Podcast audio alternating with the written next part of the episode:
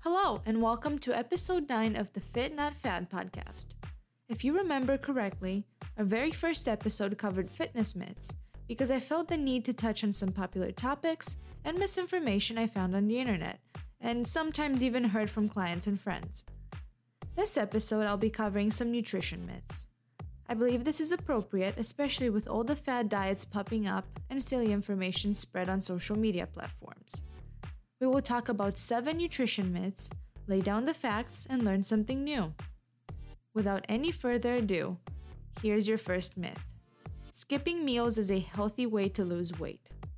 Our very first myth is also one of the oldest nutrition myths. Skipping meals seems to be an obvious answer when people are looking for ways to lose weight, but unfortunately, it does more harm than good.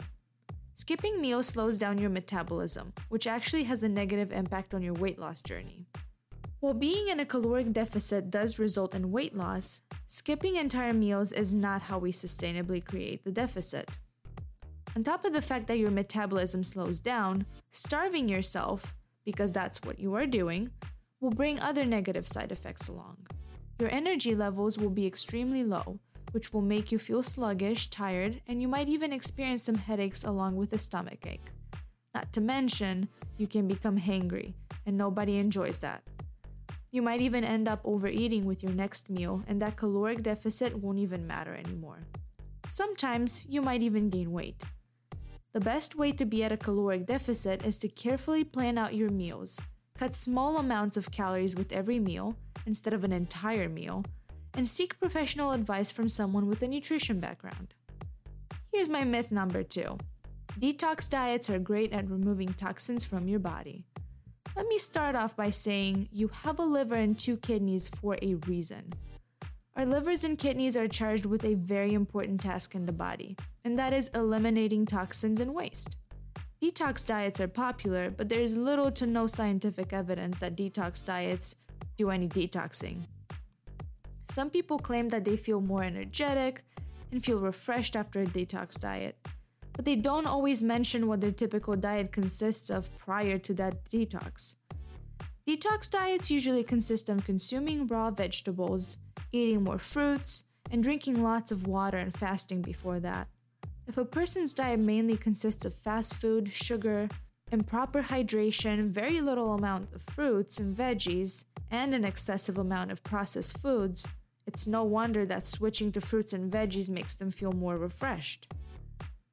Don't start a detox diet unless your physician gives you the okay. Detox diets can sometimes severely reduce your protein intake and can lead to dangerous nutrient deficiencies. Other side effects can include bloating, nausea, and vomiting. Rather than bouncing from detox diet to detox diet, try and change your general lifestyle and dieting by eating well balanced meals and staying physically active. Next up, we have a myth related to carbs.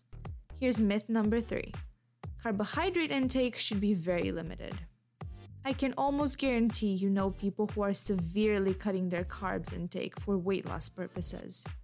They may even be on a keto diet.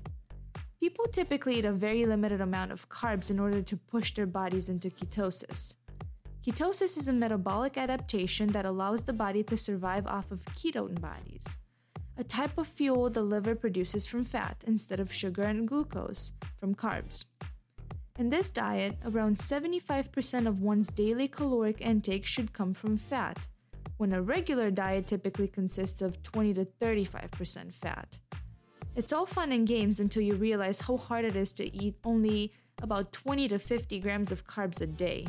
This is not a sustainable diet. Yes, some weight loss will occur and naturally blood sugar levels will drop, but keto is not sustainable. The weight will return like a boomerang once you get back to your regular eating habits. And like any diet, you should always consult a physician before starting. Keto is not a good fit for everybody, and in fact, it's harmful for certain groups. If you have health conditions involving your liver, thyroid gland, pancreas, or gallbladder, keto could do some serious damage to you. Other potential side effects of the keto diet include kidney stones, low blood pressure, certain nutrient deficiencies, constipation, and an increased risk of cardiovascular disease. On the flip side, some people focus on increasing their carbohydrate intake for their fitness. Here's myth number four carb loading is beneficial for all types of physical activity. Well, what is carb loading? If you're an athlete, you most likely know what carb loading is, but most people don't. Carb loading is a nutritional strategy used by athletes to increase the glycogen stored in the body above its normal amount, so typically increasing their energy stores. This involves several days of eating more carbs than usual, while also decreasing exercise to reduce the amount of carbs used. The pitfall is that a high carbohydrate intake can lead to digestive problems such as bloating and stomach ache. Carb loading makes sense for athletes who engage in long duration physical activity, such as marathons and triathlons. But it's kind of unnecessary if you're going to run a 5K or a 10K. This applies to shorter duration activities as well, such as a quick 30 minute strength circuit. You don't need to go out of your way to eat more carbs. Chances are you eat enough, especially since most food items out there are filled with carbs. It might be a good idea to check what your typical carbohydrate intake is and adjust based on your health and performance goals. And since we're on the sports performance topic, myth number 5 addresses muscles and strength. So here it is. Taking a lot of protein supplementation will make me bulky. I'm just going to say it. As much as I love protein, simply eating more protein won't make your muscles big and bulky. An increased protein supplementation after strength training will yield that result, and even that doesn't happen overnight. Muscle and fat are two tissues that develop differently. Yes, you can gain quite a bit of fat weight in a short amount of time, but muscle needs a lot of hard work, fuel, and well planned rest to break down and rebuild stronger and bigger. Bodybuilders put years worth of work into their bodies and they have specific diets they follow very carefully in order to achieve that increased muscle mass. That's how you get bigger, stronger muscles. Muscles are demanding tissues, and a caloric surplus and high protein intake is required to build and maintain strength. On top of that, muscles require proper hydration levels, but can you have too much? Let's talk about that in myth number six. Too much water can't hurt. Well, I say too much water can in fact hurt. Drinking too much water in a day can cause hyponatremia. The sodium levels in your blood become diluted, disrupting your body's electrolyte balance. Hyponatremia can be life threatening and should be taken seriously. The symptoms of water intoxication are general and can include confusion, disorientation, nausea, and vomiting.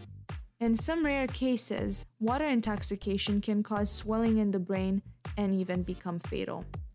The US National Academies of Sciences, Engineering, and Medicine determined that an adequate daily fluid intake is about 15.5 cups, or 3.7 liters, of fluids a day for men, and about 11.5 cups, or 2.7 liters of fluids a day for women. Of course, different guidelines apply when it comes to physical activity and hydration. It's good practice to drink 17 to 20 ounces of water 2 to 3 hours before you start exercising. Drink 8 ounces of water 20 to 30 minutes before you start exercising or during your warm up. Drink 7 to 10 ounces of water every 10 to 20 minutes during exercise. Drink 8 ounces of water no more than 30 minutes after your exercise. This is important because dehydration can occur as a result of physical activity and sweating. We have one myth left, and it's another protein myth. I bring you number seven. A high protein diet will cause liver or kidney damage. We'll take it one organ at a time and make sure we're thorough. First, does a high protein diet cause liver damage? Well, Unless there is pre existing liver damage, a high protein diet should be safe, especially when adapted gradually. Of course, the word high is relative. Every person is different and we all have different goals and diets. There's a bare minimum to keep things functioning, and there's also a recommended intake for increased performance if you're an athlete. Most of us typically eat the bare minimum, and it's not a bad thing to go a little above that, but as an athlete, you should definitely go above that. The important question is what are your goals and physical activity level? Well, let's take body recomposition for example. Body recomposition is when you try to lose fat and build muscle. As mentioned above, building muscle requires an increased protein intake. Typically, it's recommended to consume around 1 gram of protein per pound of body weight when you're trying to build muscle. That is a safe amount of protein and you cannot build muscle if your daily protein intake is at 10%. Next, does a high protein diet cause kidney damage? A high protein diet can accelerate kidney damage in people with pre existing kidney disease. However, healthy individuals are not adversely affected. And my previous point stands high protein intake is relative. What's normal for me could be high for you, and vice versa. Adjust your macronutrient intake based on your health and fitness goals. Nutrition and fitness work hand in hand and should be treated that way. They are tools that should be used together, whether it's for weight loss purposes, muscle building, building endurance, or simply lowering your chances of developing cardiovascular disease. Before we end this episode, and I let you guys go, I'd just like to emphasize the importance of facts. It's easy to fall for false information, especially when you hear stories from other people. I believe a lot of these myths come from people sharing their experiences, but not mentioning certain details. Sure, a detox diet might have helped your friend feel refreshed, but was her diet mainly made up of processed foods?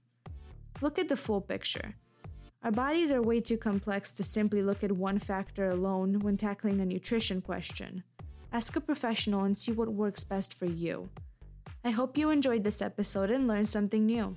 Stay informed and share this episode to help clear out some confusion. Until next time.